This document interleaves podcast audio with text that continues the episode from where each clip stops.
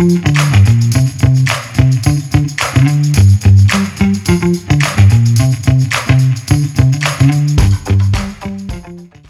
listening to The Running Public. From marathoners to mud runners, we all have the same goal get to the finish line faster. That's right. This podcast is for you guys, the running public.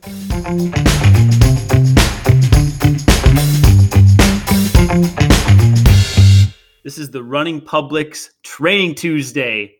Training Tuesday is where we talk about training only. One topic, we dive deep, we explore it completely. It's training, it's Tuesday. Training Tuesday. Tuesday, Tuesday, Tuesday. Hey Bracken. Hey Kirk. Hey man, you're uh you're sitting a little funny there. I'm leaning. Why are you sitting a little funny there today? Well, because I'm like officially 25 hours post op. That's right. You had your second knee surgery, didn't you? Mm-hmm. Every second that ticks by, I'm healthier than I've been in years. At the end of this podcast, you should be healed. Basically. It's nice though. Like there's a light at the end of the tunnel for a, for the first time in a long time. Are we ever going to be able to leave this Bracken recovering from surgery or injury conversation? Is this the last one, do you think? Honestly, if it's not, we're done talking about it. it's depressing. So, how did it go, man? I saw your Instagram stories yesterday. Uh, I saw you took some recovery lead after your big operation. How are you feeling? Well, I had to fast from midnight on, and I didn't go into surgery until 145. So I was pretty depleted coming out. So mm. I, I got 50 ounces of recovery lead down my gullet to help with the the rehydration and everything. And because I wasn't hungry coming out, but I really, really needed to drink. And how's your? Well, I don't care about that. How's your knee feeling?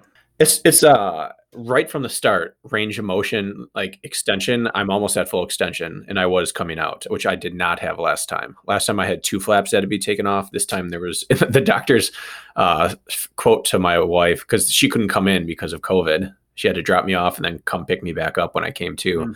So he he explained over the phone. He said it was uh it was a juicy tear. So he's going to be feeling much better when this thing heals. Wow, what does that mean? It was long and deep. And that means juicy.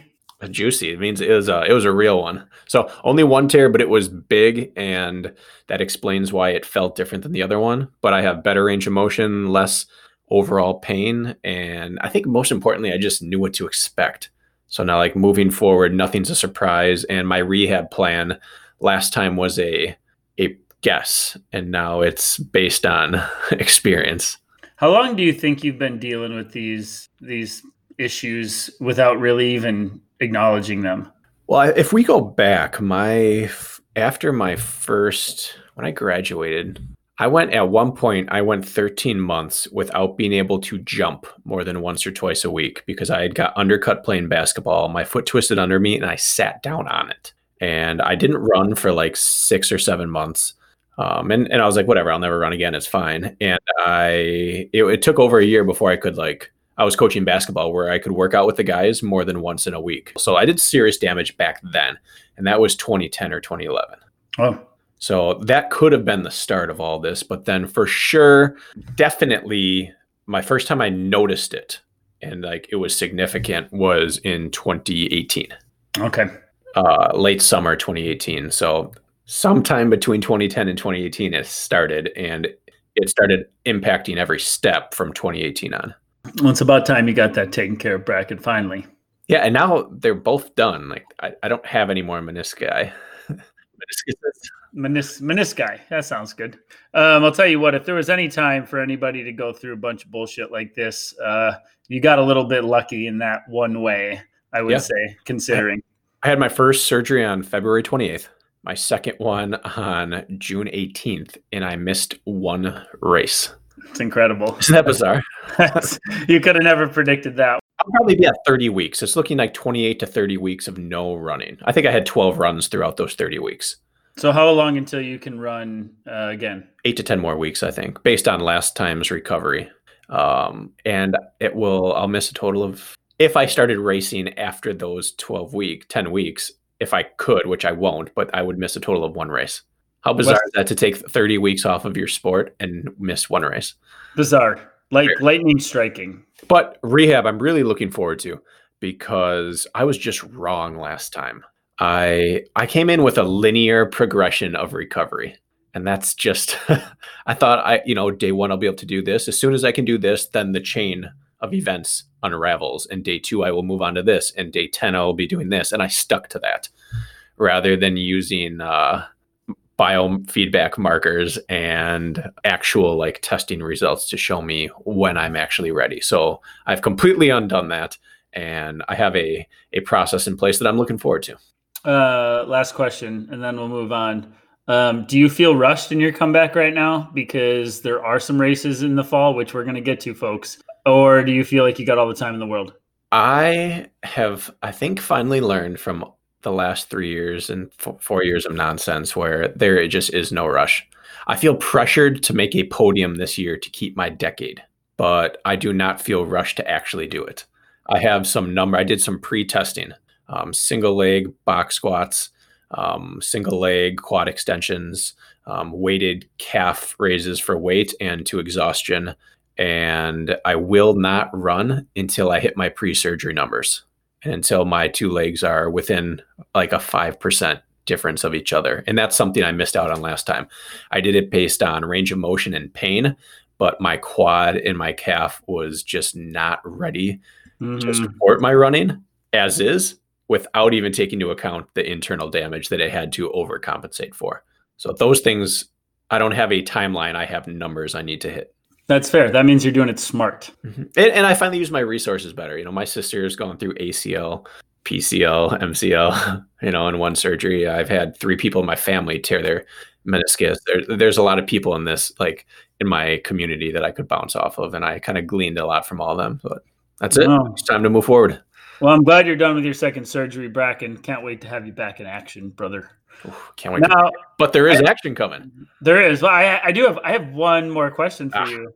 Um, I haven't seen you sign up for the beer mile yet. no. I, I can see the Eventbrite back end page, and you are not registered yet. What are you waiting for? Well, I guess sticking to my own not rushing things. There's a chance I sign up the night before if I'm able to walk without pain at that point. You're the problem. You know, you are the problem. Here's why. Folks, we have 24 people signed up for the Burpee 10K and only 14 signed up for the beer mile right now. Okay. It's damn pathetic. And I've seen five times that post on social media about doing this thing.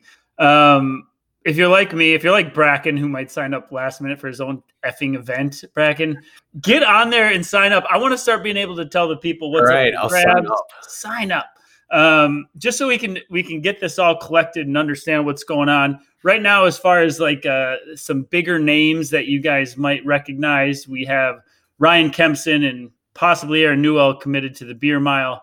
We got Rich Ryan committed to the Burpee 10K and the Beer Mile. We got Mark Gaudet committed to the Burpee 10K. Forrest Bogue committed to the 10K. Forrest, Mark, and Rich will be a really good battle for the Burpee 10K. Oh, I think it's going to take this is what this is the math we I had done, but I think it's going to take sub six minute pace running and a minute per 20 burpee average to win, which brings you to like forty nine thirty or something. So yeah, I think if you break an hour, you're good. If you break 50 minutes, you're stud. Oh, so if you break 70 minutes, I'll give you a damn good pat on the back. But I think it's going to take sub 50 minutes to win that. And then, you know, by the looks of social media, we got Mr. Matt Mosman, who's really heavily entertaining this uh, beer mile. Yeah, I mean, sub six. He's the heavy favorite right now. Mm-hmm. But folks, do not forget we have special prizes for those or select few who do not finish in the top three. So just because you're not going to win money, just because you're not going to get on the you know virtual podium, doesn't mean this isn't worth your time. Yeah, at this point, everyone's going to get a prize. yeah, yeah. It's not a participation trophy either. This is a real. These are real prizes. All right, have we made that plug enough, Bracken? I think. I think I was subtle. We slipped it under the radar. Very subtle. Yeah. Sign up, folks. Okay. So we were chatting about what we wanted to talk about today, guys, and we were mulling over a number of things, and we landed on this, and we feel like it's timely. Um, from the back end uh, I'm on the Spartan Pro team. Bracken is not on the Spartan Pro te- team this year. Uh, so, so by choice, by choice. But I get the back end emails uh, from like the internal workings, and what it sounds like is that West Virginia will be happening, at least the best chance of any race happening to this point at the end of August, and then from there, it sounds like they're going to pick two more random race venues that are going to be allowed to happen to be the next two US National Series races. So, and those have not been determined yet, but they're going to be based on states' uh, allowance of the events and yada yada. So, what it looks like is we're going to have a condensed season starting with West Virginia, which will be a beast that has been confirmed, not a sprint, and then two more random venues potentially within a month to two month time frame. So Bracken, it looks like we may have a condensed U.S. National Series in like two, maybe three months. And this is right up our alley now, so this is good. Mm-hmm. It, it makes me happy for two reasons. Outside of the obvious that racing's back and people can stop crawling up the walls, going stir crazy. The first is that like we understand track seasons and cross country seasons. We understand two to three month race seasons. That's that's our wheelhouse. We we can train for that. The second is that it is great. It, it brings great relief to me um, and for everyone I coach, knowing that the beast is the first event. And that yeah. might sound backwards to people, but it screws up your season to have to choose if you want to be in great 5K shape for a sprint or to to carry on train through that while building to the longer races for championships. You don't have to choose with the beast being the first event. You get to do your traditional build, getting good two hour race shape, and then determine where you want to go from there. Because at the world stage, milers build up to great two mile, I mean, two hour race shape over their off season. They, they run their 70 to 90 mile weeks, and then they cut down to speed. You can always cut down to speed or sharpen to new events. And so I'm excited that people get to build towards the beast and then branch off and decide what they're doing with the rest of their season. Yeah, And we don't know the length of the next two races. And this is obviously still hearsay. Nothing is officially in stone, and rules are constantly changing. So don't hold us to the fire if, if this is incorrect. But it sounds like, um, through a lot of discussion, this is sort of the tentative game plan. But I agree with you. If you're ready for the longer races, you're going to have all the fitness you need to sharpen down to a shorter race if they choose to throw supers or sprints in the mix. And the nice thing about this is that we're going to have a focused race period for the first time in Spartan history. Mm-hmm. Instead of having a six month race season of races that matter, I think we're going to be able to condense this down to basically, if you're thinking Abu Dhabi in December, uh, West Virginia might as well be September 1st. It's so late in August. You're looking at like three and a half months from from West Virginia to Abu Dhabi, which is like a real actual season that we've been begging for. And so Bracken and I thought we should chat out what the heck you should do now that we tentatively know what's happening. Yeah, we did this when when quarantine first started, but it was pure speculation. We got a lot we gave a lot of different routes you could take to get there. Now you're coming down to choose your route. Like the routes are, are starting to narrow down together. And, and we had talked before this. There's probably three types of athletes out there. The first are the people who that have just been living. They're doing whatever they feel like training wise, maybe having fun, maybe having drinks, maybe doing the fair out, you know, so, somewhere along that. And they now have something specific in mind to train for. So, what do they do, Kirk? Uh, you're, t- you're talking about the exerciser right now? yeah, I'm talking about people that didn't come into right now, June 19th, June 20th weekend with a specific build plan. They've just been in a holding pattern, exercising, living the off-season life. Yep, good question. So I believe you take one of two very uh, different, or well, they'll end up the same route, but you take one of two paths. One, if you really have been training for months or months on end, uh, not with purpose, but working – um, you either need to one think about getting one last sort of deload week out of the way, uh, where you really reset, so you know, uh, so you prepare your body for a big push to come, which is going to be like a nice build towards West Virginia. Or if you're really chomping at the bit and you've been feeling a little tubby and having a little too many drinks and you're ready for some work, then we start going into purposeful programming. Um, so if you're the one who's been just kind of floating through in a sense where you are running some days and you're not, and you're lifting when you can and yada yada, but there hasn't been a lot of rhyme or reason to your plan, I think you either deload right away if you feel like you could use it, just a few nights extra sleep and maybe a little less stress throughout the week, and then hammer some training building into West Virginia, or you go right into purposeful builds and recovery weeks leading in, which I think we got 10 weeks until West Virginia. That's yeah. the route I would go one of two routes. What about you? Same thing. I would, um, if you need a, a, down week, you take it. And if you don't, I would get right into a mini test. I'd probably just choose one test to do since we don't have all the time in the world. One good test, whether it's your mile or your 5K or an OCR sim that you have, or a local climb or descent, whatever is your good fitness test, get it done, set your training metrics, and get to work with one long extended build and come into West Virginia in the best shape you can be on that date. Yeah. I think if you if you're finding yourself feeling tired often or more days than not, it's actually the boat I found myself in uh, recently, and I'm not sure why, but I decided to take a deload week just to make sure I'm good, fresh, ready to go. Because the last thing you want to do is be pushing through maybe some fatigue right now and then have to keep that going for another 10 weeks until we race. You could potentially hit West Virginia flat, which you don't want to do. Um, again, if you're in the boat where you're looking for structure, then uh, then it's time to build that purposeful plan, which we're going to sort of outline for you. And now, real quick, let's just touch on the two other types. The yeah. type one, the type who has just been ho hum poor me and hasn't been able to get their shit together because they don't have races in sight. And then two, I see some people out there doing some epic shit right now yeah. who are pounding the miles. So I think we should walk through one by one and outline what our opinion is on how to approach this, you know, this season we potentially have coming up. So the the people that ha- that are out of shape right now, they really only have one choice, and that get into shape in the most sensible style possible. You build what you can build and you get to West Virginia in one piece, but with your fitness being built. You basically look at this. This is now your your preseason build. That you are the the kid who came off of a. Uh, you're at the you're partway through summer. You're halfway through summer. You realize you only've got uh, 45 days, 50 days left of summer, and cross country starts up in fall. And now it's like, well, I just need to arrive to the start of cross country in good enough shape to handle the training that's going to come next. And so that's what you're doing now. You're putting in the training now so that you can put in the real training after West Virginia.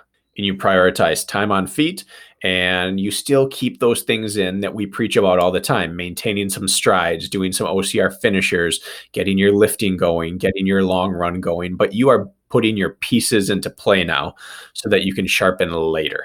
I think that's the only route. Yeah. If you haven't been running or training, uh, now's the time to start if that's the boat you're in. And nine to 10 weeks, Bracken, especially if you've been training intermittently throughout your life, is enough time to show up and still race respectably. Oh, yeah. So it's not like, right. So it's not like you're, you're wasting your time by getting going right now. You could show up and potentially have the best race of your life still if you get started like this week. So get the ball rolling. It's not all for naught. And especially because West Virginia rewards overall fitness. It's not like Tahoe where you have to have a serious amount of uphill and downhill work under your belt. Or let's say a Jacksonville, I mean, a Florida beast where you just have to be really, really fast and have great endurance. It rewards being able to switch systems uphill, short, downhill, off road, on road, swim, carries. It rewards all of that. And that can be built in more ways than just being a monster runner. And so you get to just take your gradual build up and keep hitting your strength work and do some of your OCR work and get there ready to to work for a couple hours. Yep. Yeah, and and even if let's say West Virginia doesn't happen, which it sounds like it will, I would say that the Florida race this you know 2 weeks ago or this past weekend was proof that Spartan is going to do everything they can to make these races happen. So for chance that West Virginia doesn't happen, Spartan will patch job a U.S. National Series. It sounds like to all their power in September sometime or, or October sometime. So regardless, even what we're talking about West Virginia, which it, again, it, it, all signs point to it happening. This is all like basically relative right now, no matter what. Mm-hmm. Yeah. yeah.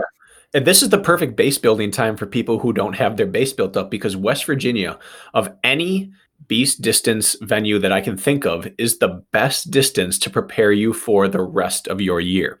It is steep enough at times that it will get you the base work in to prepare for mountain racing. It is flat enough at times it'll get you the base work in that you can transition into fast work for Dubai later on or Abu Dhabi. And it is technical enough that it gets you having to work off road a little bit. It has a lot of obstacles. The carries are real. They have the swims. It's it's the jack of all trades course. And so no matter what your goal is for the rest of the season, this is the safest race to prepare for in the meantime because you have to dip your foot into every little bit of water to get ready for this one. It's not like, well, the first race of the year is Big Bear, and there's only one way to get ready for Big Bear, but it doesn't necessarily translate well to Abu Dhabi later. This is mm-hmm. the greatest one that you could say, hey, this is just an off-season build. Get to West Virginia, test everything out. I know I'm not going to be in the best shape, but I'm going to get there and not cramp, and then I can get specific from here on out for the rest of my series. You know, I was having a conversation on Instagram with Ryan Kempson this morning. Uh, I think he responded to my story or something, and then this started. But he had said, you know, Killington is still on the Ultra 24 hour and Killington happens to be when in September, mm-hmm. I believe, mid late September. And he said, "Well, you know, the chances like if if this race is still happening and Killington being an epic course, it would only make sense that potentially they slapped a U.S. National Series race." In Killington. And I started to think about it and I said, well, God, that would be genius on Spartan's behalf because they've already got all that the network set up there. So we could have some pretty epic mountain gnarly races still coming up, which could be a memorable season no matter what. Yeah. So yeah, so I just thought that was an interesting thought there. Um, so let's just chat then. So if you are this uh, deconditioned athlete and it's time to go, uh, first thing you said is prioritize time on feet which I agree with. Like get running and get running consistent, whatever you know you can handle. Three, four, five, even better days days per week. And do you jump right into quality work, Bracken, or do you uh, just prioritize just spending time right now? I would do at least one up tempo run per week. I, I, would call it some sort of threshold work. I just believe that that can accelerate your base building process without compromising anything. However, if you want to do more, I don't see an issue. I don't personally have an issue with starting some quality earlier. Um, it granted you have some fitness built up, but I would in looking that maybe Killington gets on there and knowing that West Virginia is hilly and in knowing that it's the least stressful way on your body of training, I would do any quality you do uphill. You're not taking a pounding, you're not stressing bones and ligaments and joints and muscles the same way. And so if you have to do some quality or you're going to do some threshold work, I suggest hill work. It is the best base building quality work you can do, in my opinion, and it's safe. And again, the thing we want to do is set you up for the rest of the season, as abbreviated as it may be. Mm-hmm. I'm gonna just throw another name out there. I was chatting with, or I was listening to the Reinforced Running podcast this morning with uh, Rich Ryan. It's a good podcast. You guys should check out Reinforced Running. But his guest was Brian Gwiski this week on Tuesday. Brian's getting some love.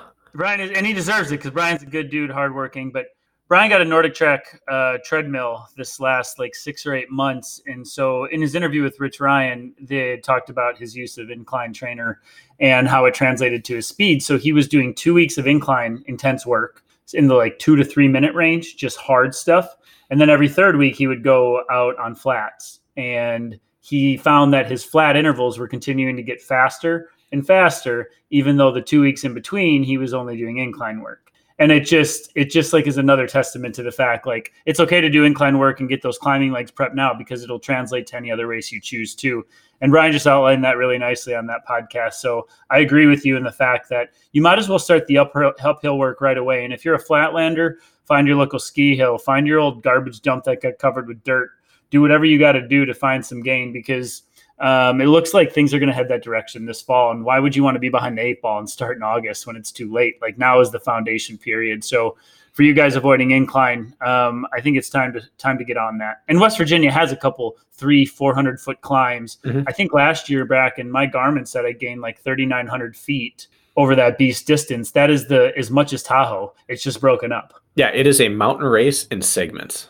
Correct. So for those of you thinking about getting back, chopping at the bit, West Virginia, um, it's a mountain race, hands down. We would rather train for a mountain race and run a road 5K than run than train for a road 5K and run a mountain race. Well, you'd set yourself up to just get crushed in that mountain race, no matter what. And you can transition to flat speed so much quicker than you can translate to mountain wheels. So, yeah, that's what I would do.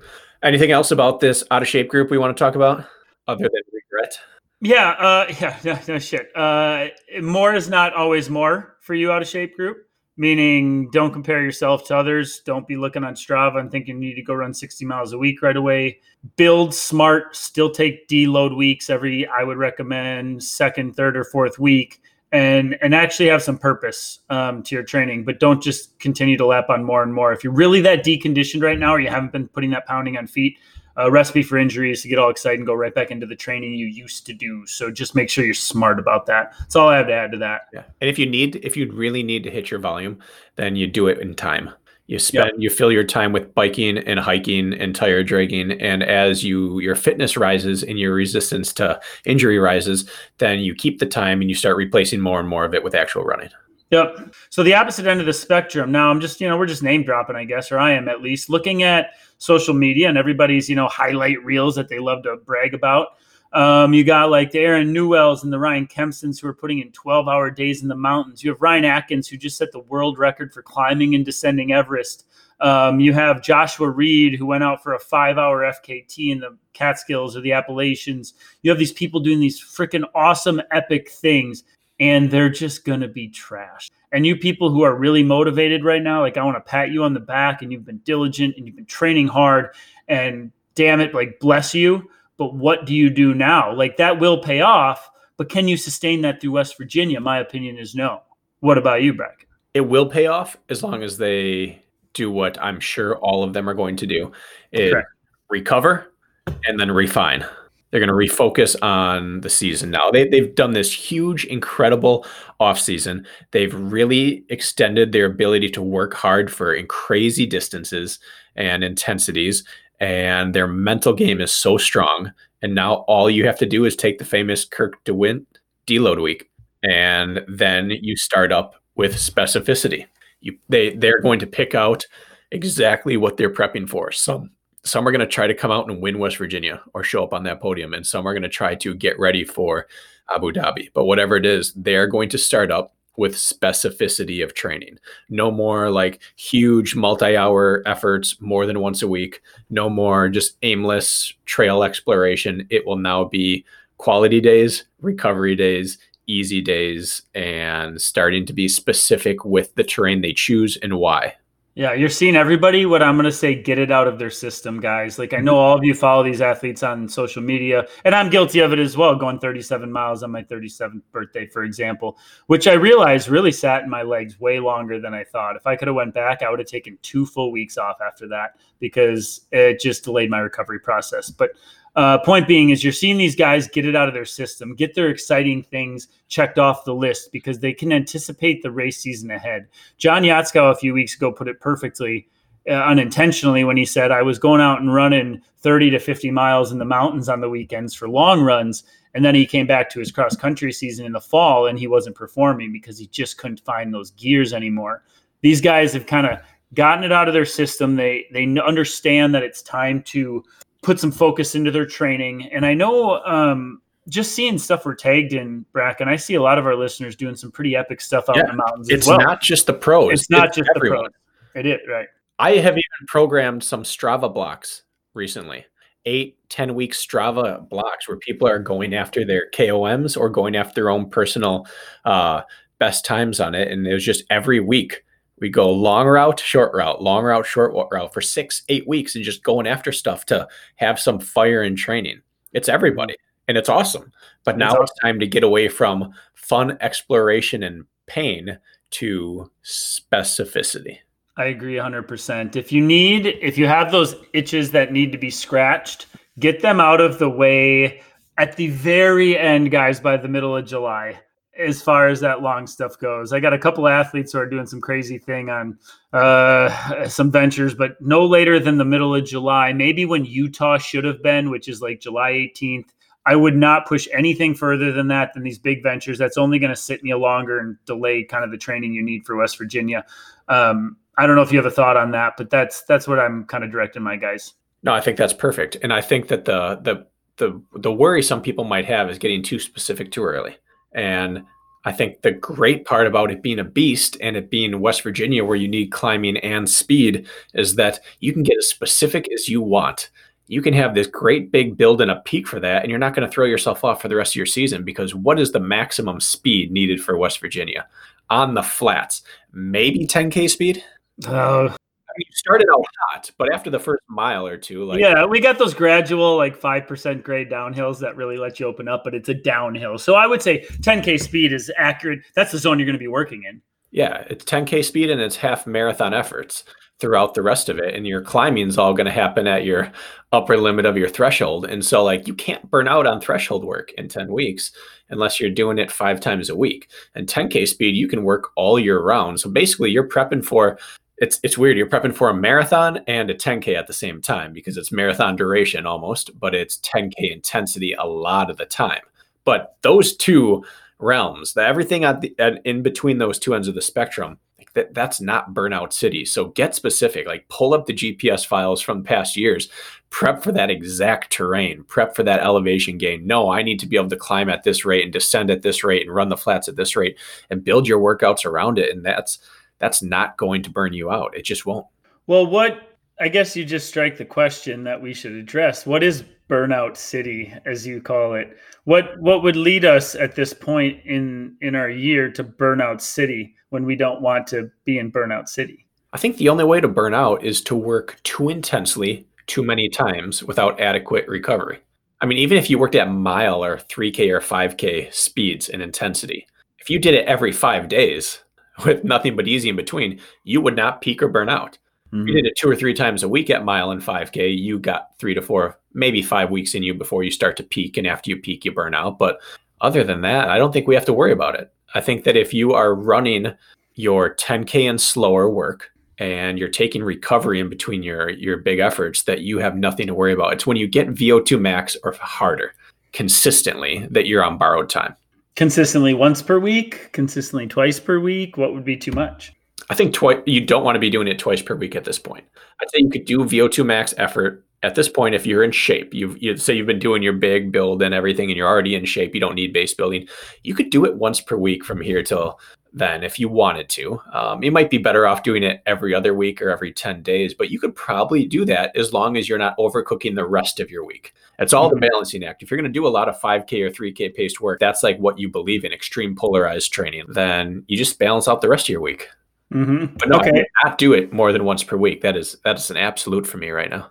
Yep. Yeah, I agree with you. And does uh you touched on it, but and I guess we're diving into specifics when we haven't even covered all our bases of situations where runners could be in. But threshold work, start throwing that in right away. For these people, absolutely.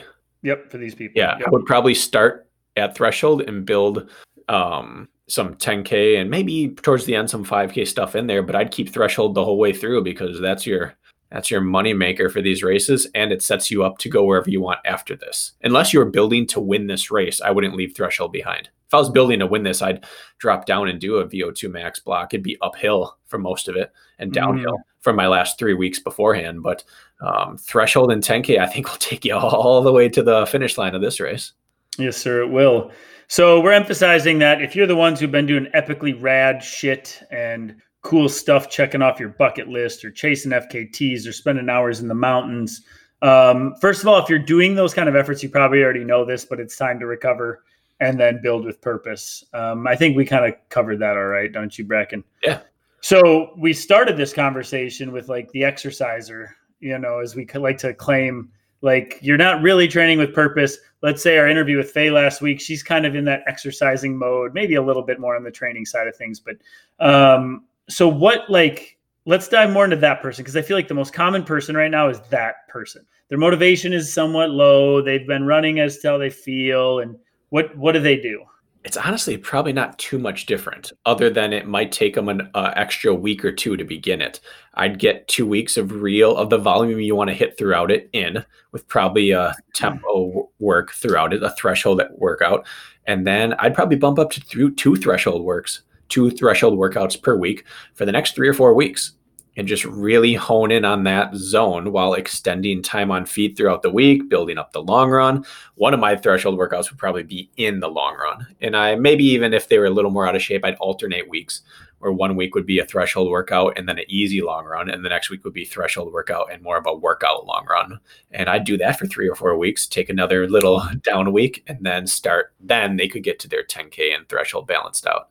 Well, for some of our newer listeners, or just to refresh people, when you say like threshold work, which we just are throwing around, what would be some examples of like threshold work that you could tell them? Uh, it could be as simple as running 20 to 40 minutes at a high heart rate, breathing fast and never gasping, flat, uphill, whatever. It could be cruise intervals. You could be doing 800s, thousands miles with like 30 to 45 seconds rest in between, keeping it, again, just never gasping. Threshold work means never gasping. Um, but I would, if we have newer listeners, I would I would refer them back to our running definitions, our running terms podcast. This is a great time to refresh yourself on the different type of workouts that are out there, what they mean, why you do them, and when you do them. Yeah, and so I, I suggest at any period, and we're going to actually dive into this in some future episodes, but building with purpose. You know, this athlete who's been just exercising should build with purpose for let's say three weeks and really build up some fatigue. Maybe their legs start to feel like real garbage towards the end of that third week and then deload and then build and deload. That athlete should just go and put more stressors on their body so that they earn a recovery or a deload week and sort of get repeat into that cycle, time it out right with the race.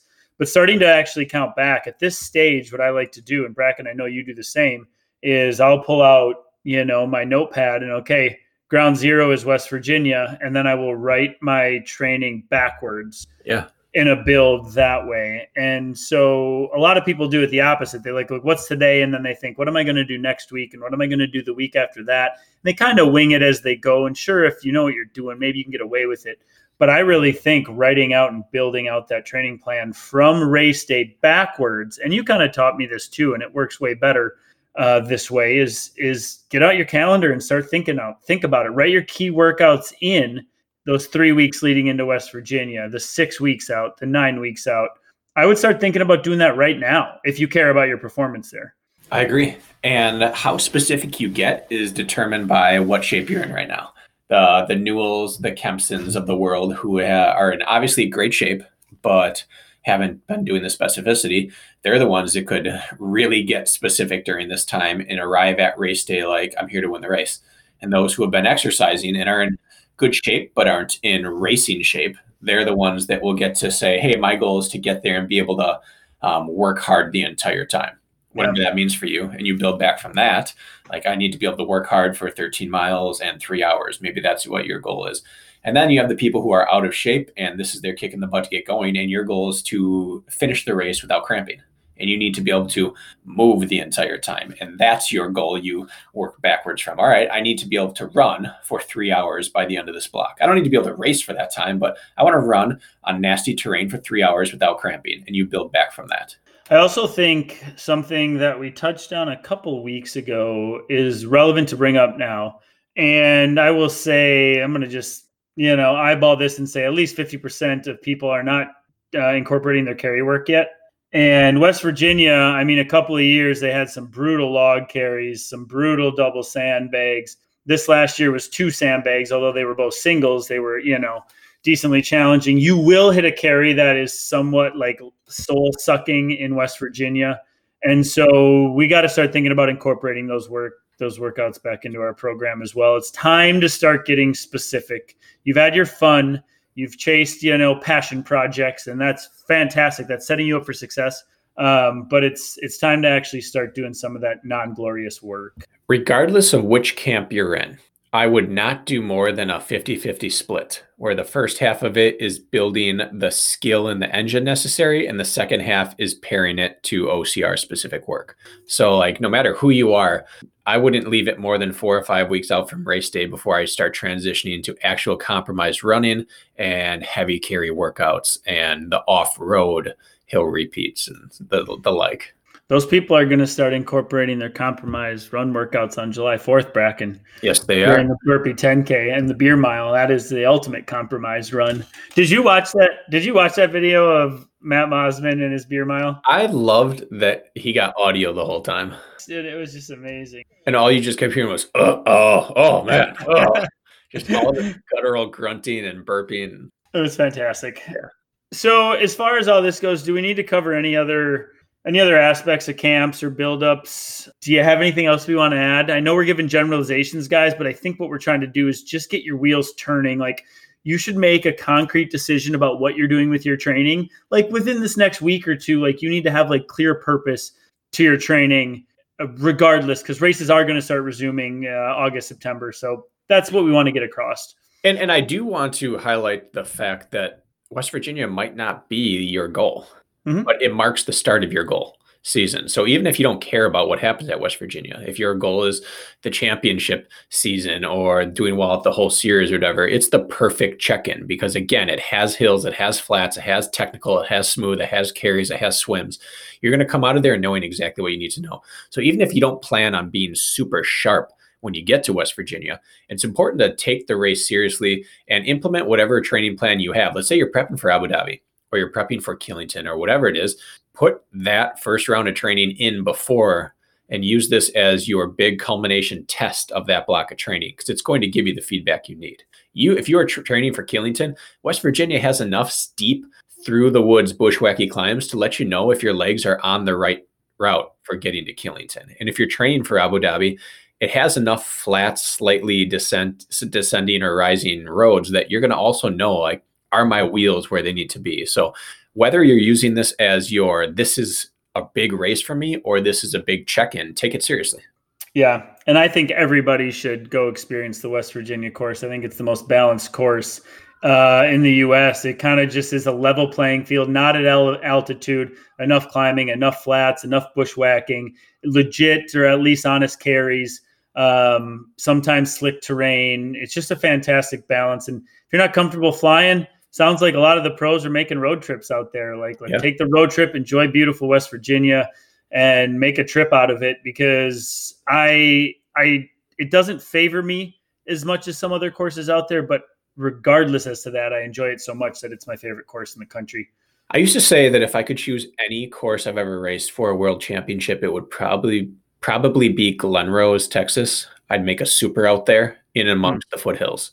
Uh, now it's it's Glen Jean, West Virginia. This course, I would make a super distance in this West Virginia venue, and that would be my test of all aspects of obstacle racing. It's it's a course that needs to be experienced if you are a lover of the sport. I think the true cream rises to the top in West Virginia. Uh, it balances out all aspects of fitness in this sport that you can be good at, mm-hmm. and so I just think it's just such an honest, honest course without any favoritism at all no matter where you live how you train you can make it work for that course and it's so it's just a good one. Absolutely. You will not have someone with one massive skill that runs away from everyone else unless that skill is just having the best engine. Right right. You know like a prime Novakovich couldn't come here and just climb everyone out of the water. And uh, someone who lives at high altitude can't come in and out altitude them. And um, like some of the time we get these really really fast runners who aren't great at off-road like you can't do any one thing you have mm-hmm. to you have to have it all uh, Luna Lima's descents only yep. help him so much in bushwhacky terrain it's right it's why Killian Atkins Hobie, like every year they do well. They're woods. It's it's why those people all do well. is because it rewards being great. Yeah, and those are guys that run really fast on the flat races and run really fast in the mountains, and it balances all out, and you don't have a clear clear uh yeah clear dis- difference there so um you're not going to be there are you bracken you know i don't know i won't be racing i know that but i'd really like to go out i don't know if it's going to happen but i i wouldn't mind taking i plan on taking a road trip out there and doing it back when i was only going to have one knee surgery west virginia was uh, I was going to, I was hoping to do the Illinois Super as a tune-up, and then go out to West Virginia as my quote-unquote comeback race. Um, and I was going to road trip out, so maybe, maybe I still do. We'll see how everything's looking. How far is the drive? I think it's like 12 or 13. Oh, it's that far for you. So that means it'd Maybe be like 10. I'm not sure. I haven't looked in a while. Mm, and Illinois Super's not happening anymore, right? Nope. Do you know? I mean, I'm trying to pay attention here uh, as best I can, but do, do we know any race that's for sure happening before West Virginia? Have they? Have you seen anything? No, no. Even things like yeah. Race, which said like we are on, we are happening. They just canceled their Illinois race. They did. I just had a. I just put that on an athlete's calendar. Yeah, no, it, yeah. maybe it's changed already, but I saw them saying, "I know that memo that went out that wasn't that wasn't that was miscommunication. It looks like we're not being able to, but we'll keep you updated." I don't know. Yeah. Well, we're gonna train for uh, August and September regardless, aren't yeah, we? And this is the first one I feel confident saying go all out for. Train this, put this in stone on your on your calendar, and work towards it. Because if it doesn't happen, you're it's close enough to the real race that will happen that it has not hurt you. It sets you up well. Well, and there's also a point too, like if you're just in this no man's land doing whatever you feel like for too long, you actually will lose some top end like yep. fitness. Like if you just sit there and plod along and do recovery runs for too long, or you take too many days off in between runs for too long, that comeback to top level fitness is going to take a little longer. So regardless if that race happens or not, like it's time to actually build some real like sharp, yeah. hot, spicy, solid fitness because you don't want to get too far away from it because from people who've stepped away and gotten back into it, you know how hard it is to get back into that race feeling shape. As a lot of people know, I'm a big fan of uh, combat sports. And all the time you see fighters go through like this 9, 11, 13 week camp. And then someone doesn't make weight or someone gets injured or something happens in the fight doesn't happen. And they turn around and book another fight for like nine weeks later. And they show up to this the best version of them they've ever been and it's because they went through like a full dress rehearsal and yeah they didn't get to fight but they didn't get out of shape they turned right back around without taking any damage from a fight or in our case a race and got right back into training again and it's just the best test run for a buildup you can do is to do a real buildup i don't think anyone will regret getting to west virginia in great shape and then it doesn't happen yep yeah that's a good point actually and I think the last thing that maybe we should just touch on with this is I believe it was very early of May, so six weeks ago, we did a time trial episode.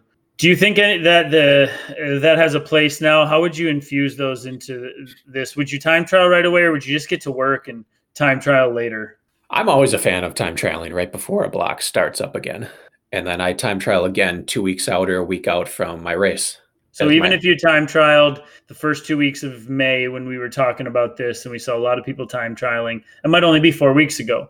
Would uh, you then, still say? Then I might time trial halfway through this block if you just did one. But if you haven't in four or five, maybe six weeks, I would do it either right now leading into a down week or coming off your down week. I really don't care. It's almost I like to do it going into a down week time trial, but there's something to be said for getting there fresh and then I don't think it matters either way. But uh, if you haven't in the last six weeks, for sure, I would do it. And if you've done it within four or five, then spread it out a little bit. Do it at the end of your first little mini build in this block. Yeah, I think you should. I, th- I think I'm going to time trial twice before West Virginia. Um, I think there's enough time to do that with relative certainty. I'm taking a deload week this week. I'll time trial about two weeks into my running and build, and then I'll do it about two or three weeks out from West Virginia. That'll be the plan. For beasts like this, I generally do a 5K and then I do my nine mile hilly time trial.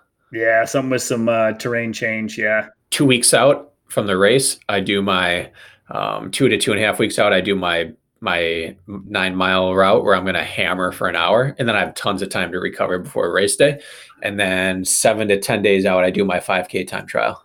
Hmm. All right, so I think we covered all of that. We're not we're a little shy of an hour, which isn't our mo, but I think we said what we need to say.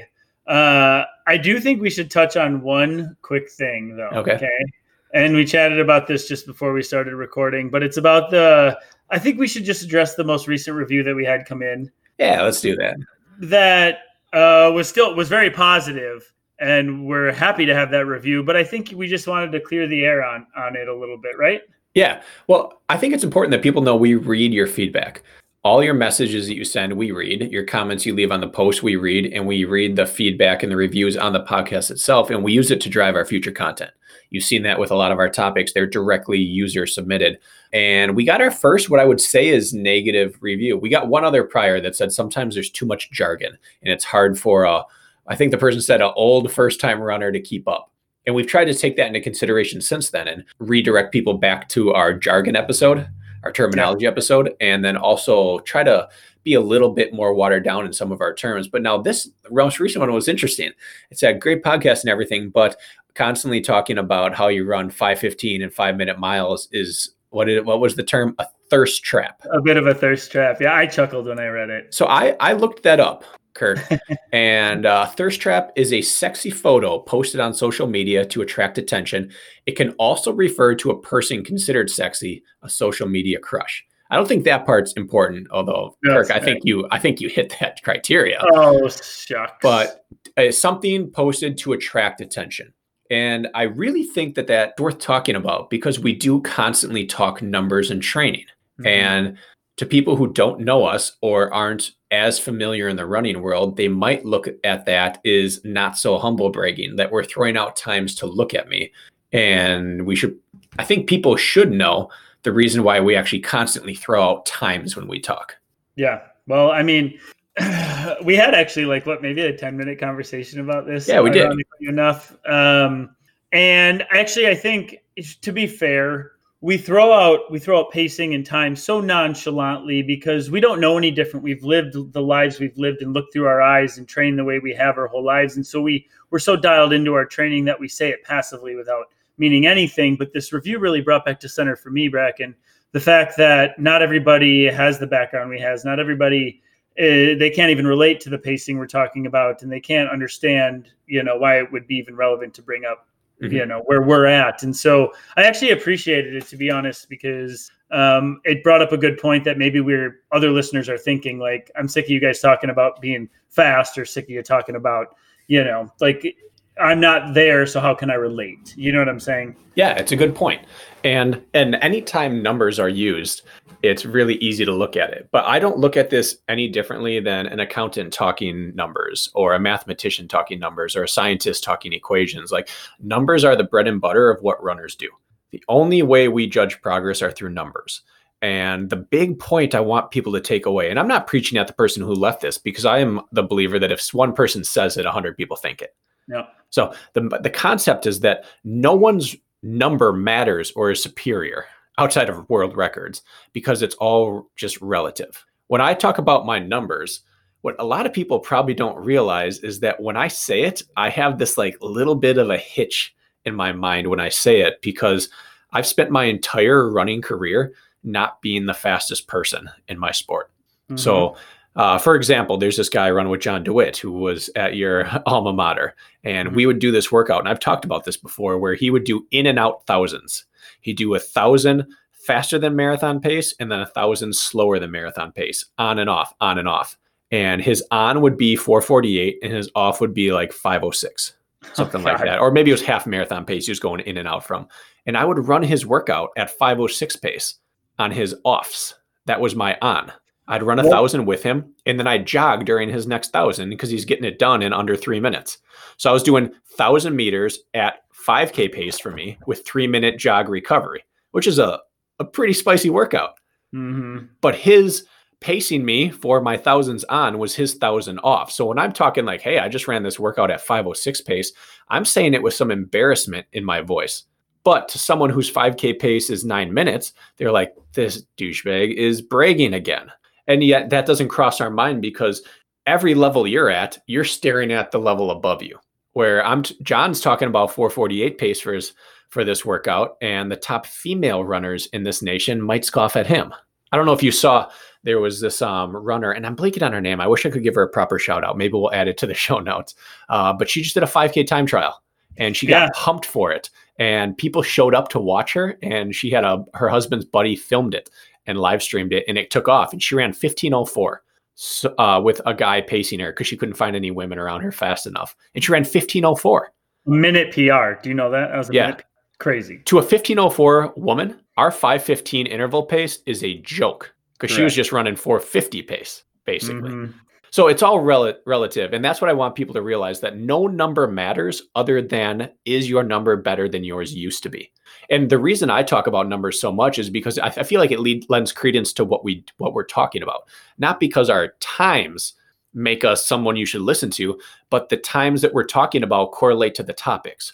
Where if you guys all know by now, Kirk and I run seven to eight minute pace on our easy days, and we run five minute to five twenty pace on our fast days or sometimes under. But what that shows is the relationship between our paces. And that's what we're trying to drive home is we can train at eight minute pace and race at five minute pace. And that's okay. So if you race at eight minute pace, it's okay to go jog at 10 minute pace. That's still making you a better athlete or showing that I did a, a one hour time trial at, at six minute pace. So I do my tempos at 540 to six minute pace. Uh, we're showing the relationship and the correlations more than we're showing, check me out how fast I am.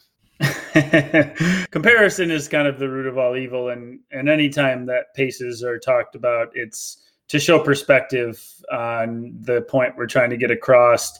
And as you mentioned the only the only thing that matters is comparing you to you i actually have this talk a lot with my clients in fact i suggest like social media detoxes for some of them because they'll start sending me screenshots of a sexy girl with a tan and a bikini and say this is the body i want and they get all obsessed with these photoshopped images and i say hey Like you, I'm not going to prescribe you to like eat less. I'm not going to prescribe you to work out more. I'm going to prescribe you to stop going on Instagram. Like mm-hmm. that's, mm-hmm. and so we're kind of we're kind of trying to get across the fact that um, no braggadocious. It's only it's only for perspective, and so I guess we just want you know, to take it like take it to heart. That's it. There, yeah. There's no intention behind any of that. Yeah. And realize that Kirk and I have been soundly beaten in every single race we've run for like the past three years outside of some local races. Kirk, have you won a national series race? No, sir, I have not. Do you know you? that I haven't? I, we, we don't have that under our belt. And all of our friends are as fast or faster than us. Not all, but most of them. Our buddies on the circuit are generally better than us. And we wouldn't dare brag because we're going to oh. catch so much flack for it on the back end for example, like I, I ran my 5K time trial in 1558, and Woodsy's remark is, ah, looks like I have plenty of time to, you know, eat junk food and drink beer before I have to get in shape. Exactly. Perspective. He thinks that my 5K time trial is a joke because he could do it in his sleep. And that's the kind of, you know, ribbing that we give one another. Mm-hmm. So I guess yeah. our takeaway here is two things, at least for me. I don't want to speak for you, Kirk, but the first. Well, I know that, this one got under your skin just a little bit more than me. I don't think it got under my skin, but it made me realize that we might be putting off the wrong vibe at times, and like we named this podcast "The Running Public" not on accident. Right. This was your idea, this name. For the record, Kirk came up with this name. I did not. I had different names and some pretty sweet ones, I thought.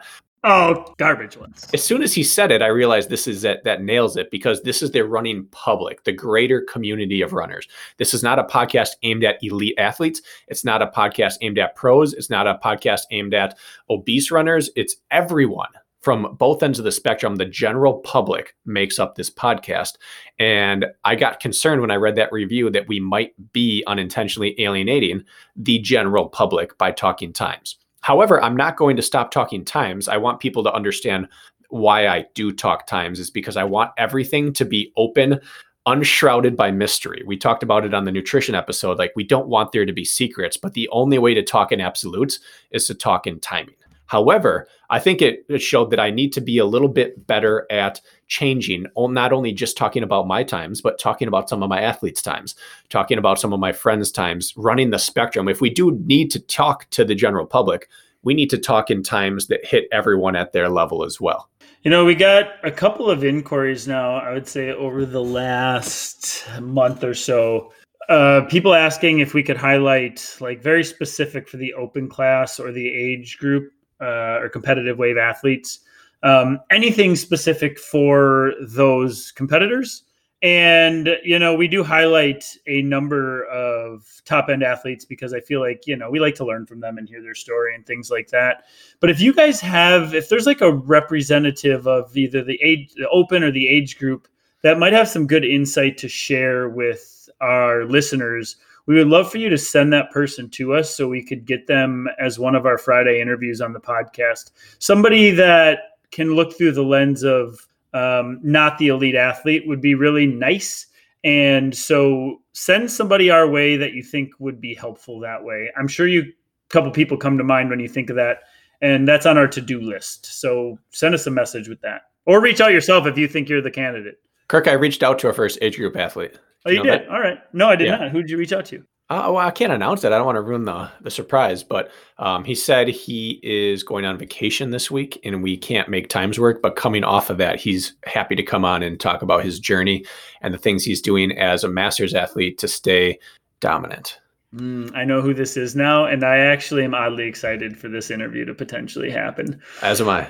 So, anyways, thank you for your feedback please keep sending the feedback because we will always use it to make it. And again, like this name is definitely reflective of what we want the podcast to be. We want it to be a reflection of every one of the listeners, not just the people who can break 16 minutes in a 5K.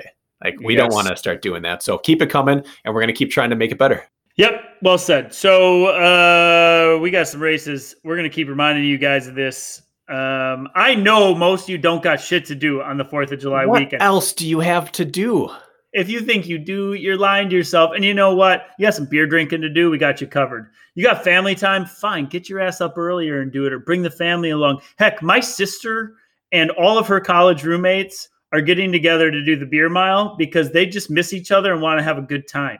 Like this is a this is a reason to get together with your friends. Hey, tens allowed these days, folks Get your buddies together, have a beer mile, be miserable together, clean each other's throw up, and laugh about it later. You know, like that. This is here to make like a memory. And again, I know you got shit going on Fourth of July weekend, so no. sign up. There are three races that I always do on Fourth of July. In the past, it was the firecracker.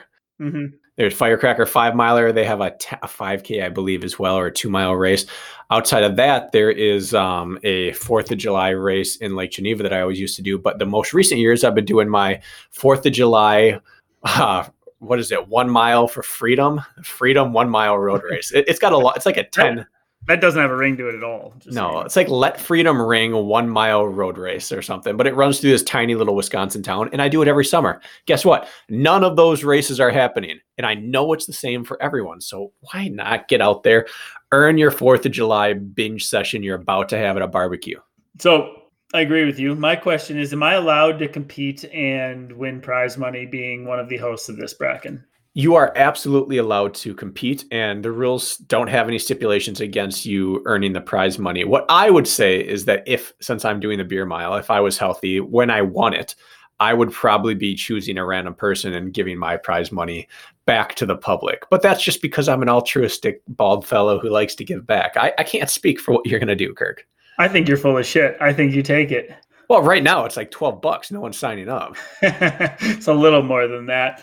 All right. Well, I guess maybe some people have to chime in. I think if I pay my money, I sign up, I work hard, I beat Mark Gaudet, Rich Ryan, Forrest Bogue, that that is mine, that I've earned it. Now, is it Bogue or Booge? I've always I said think, I think it's Bogue. I don't like it. so take it up with Forrest's grandfather. All right. Yes, you are allowed to take your money. You can do that. Take your, you know, if you earn it, you keep it. And hey, then we'll brag. Then we'll come on here and we'll beat our chests. You know where that money's going to go? It's going to go back to paying for our Squadcast server. It's going to go back into paying for our website. It's going to go back. I haven't in... even I haven't even sent you our bills from the website that I've been building. Yeah, this is. I'm not going to like be going out and buying bottles of whiskey or like you know anything frivolent with this. It's going to go back into the podcast. So that's right. Um, all right, I think we've jabbed enough, man. Uh, for the the website, just wetting their whistle. I have fully finished the podcast section of the website. Yeah, you guys don't have access to our new website. It's going to be sweet. We're going to have gear. We're going to have all sorts of sweet stuff for you. So all I have left to build is the the coaching part and the the gear section. The the the hardest part, which is the podcast importing and all that, the landing page, the links, everything is all set. Yep, you're going to have uh, conjoined coaching options to be coached uh, for a lesser cost, but still very effective training by Bracken and I collectively, and then we're going to have more customized options where you can pick your coach uh, for a higher cost but very focused training. Uh, all that stuff is just taking time to roll out in our busy lives, but I'm very. It's looking pretty though. Oh yeah, I can't. I went on this website and I paid a day fee. I got a, I bought a day pass so I could download all these professional images and use them without any blowback. And whew, looking good, Kirk. Getting spicy. Yeah. Well, we got what we got about 45 minutes of relevant content, and then about 20 minutes of just just banter, and I say uh, that's good enough for today. Let's call it. Let's call it.